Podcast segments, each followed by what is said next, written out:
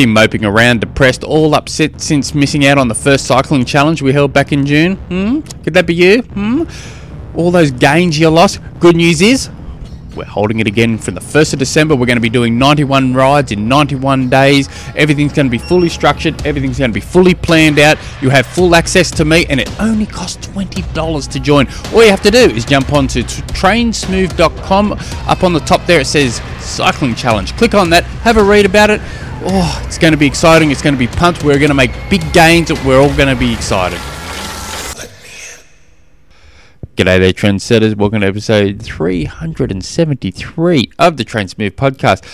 My name is Tim Egg, and no matter where you are in this beautiful green little world of ours, the website's all the same. Just type in trainsmooth.com or send me through an email, tim at trainsmooth.com. And uh, have your company. It feels good. Today's question comes from Ben, who writes I've never worn socks in my previous triathlons, he writes in brackets sprints and Olympics, as I leave my shoes attached to my bike and have never really suffered from bad blisters on the run. I'm stepping up to 70.3 this year, so I do need to consider changing my approach.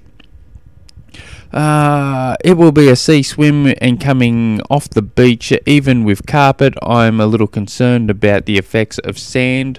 I don't fancy 90 kilometres on the bike with sandpaper shoes but also don't want to waste a minute trying to dry my feet, get socks onto wet toes, and running in my bike shoes to the Mount Line. What are your recommendations? Uh, it's a good question. So, this is generally what most people will do keep your shoes fully attached to the bike. Uh, everything you need for that bike should be already attached to the bike absolutely everything. You you shouldn't be the, when you're mucking around in transition, trying to you know, oh, I've got to get this gel, put that in my back pocket. I've got to do this, and I'm gonna. You're wasting time, and there's a and there's always that chance that you're gonna f- leave something behind and forget, and, and you don't really want to be, you know, 30 k's in the bike. You're like, oh, damn it, I left my salt tablets back there. Oh, geez, I'm a flaming pelican. So you want to actually be, you know, everything you need on that bike should be attached to the bike. So your your shoes are all attached; they're all raring to go. Make sure you got them on the right side. Um, yeah, bugger it. I'll tell the story. Um, I, I, I'm, I'm very aware that it, nearly every episode gets turned into me talking about me, and I, I do apologise because it would irritate the hell out of me listening to to that. But I was doing Coles Bay half. I, I want want to say like um, 2017 or whatever, and I've attached the bike, and I was super cool going into this race.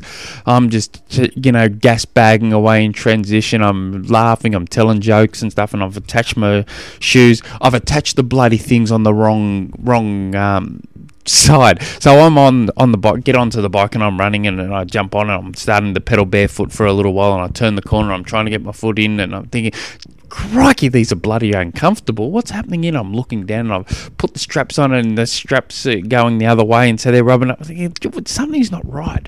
And, and But I'm too focused on trying to get the hell out of there as quickly as possible. And then, I, then it's suddenly a door, you know, pounded onto my little noggin. You moron, you've got them on the wrong foot. So I had to pull over. And so make sure they're on the right side. Don't, don't be a pelican like myself. And um, so what happens is you're going to do this is what most people do and this is um, for this very reason you don't want your little sandpapered shoes you um, run into transition you hop on to that bike barefoot you ride you do your bike barefoot reason for that is you you know your foot's all wet from the swim whether it's beach you got sand or whether you got leaves or little bit of dirt or whatever. You don't want that on the bike. You could probably get away with it on the bike. It's not a big deal, but you don't want to be carrying all that crap onto the run as well. So, um, see, we gen- general rule of thumb is you leave it bare, you cycle barefoot. You come into transition two, you then put your socks on in transition two, followed by your quick uh, quick shoes, and then you get the hell out of there. Um, so, uh, you know, you can spend the nine dollars ninety nine on race laces, but just a quick hack is go to your local grocery store and get some um, elastic that you in the little section where they have little sewing needles and stuff like that. You can make your own race laces that way. That's uh, a little tip from Pete Jacobs. He's been doing that for decades, uh, probably decades too. Um, yeah, I, I, you pay a dollar, dollar ten, and you get thirty three meters of it, and that, that's going to last you know four thousand races instead of paying nine dollars per pair of shoes for race laces, and, and they go up quickly from there too. Those race laces, but mind you, they do look a lot better. Um, but that's what I would do. I would do the bike barefoot, uh, but sorry, not barefoot. Gosh, I would do the bike with no socks. As soon as you get into transition two, socks, and the socks should be half rolled too. So you've got your shoes all set up in in transition two. They're half, uh, you know, opened, so, um, and your socks are half rolled, just leaning inside your shoe. So all you got to do is grab your grab the sock and just roll straight into it. So doing your shoes should both shoes should take well and truly under 30 seconds. Practice it at home. Um, so a, a good you know, just out of nowhere, just run to your little shoes and socks uh, that should be, you know, have set up in the corner of your room. Quickly ram them on it, and then just run straight out into the hall and say, "Oh, yard that."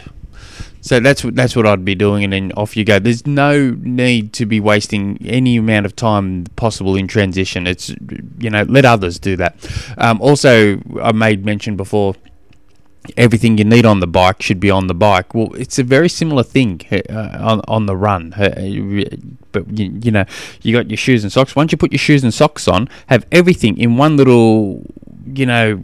Well, generally you'd stick it into your baseball cap or something like that, into a hat, um, or if you're not wearing a hat, you, a little bag. Have everything there, and then you put all that crap on as you're running out of transition. You don't stand there, you know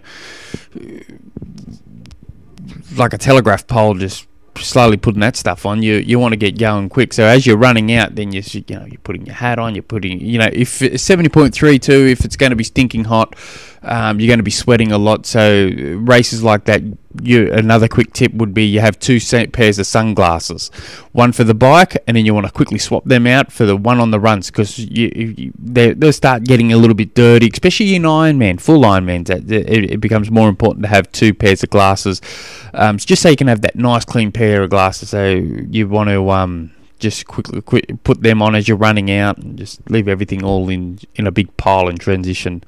So it's all good stuff. I hope that helps. If you guys have any other questions, jump on through to the website trainsmooth.com until next episode. Hooroo.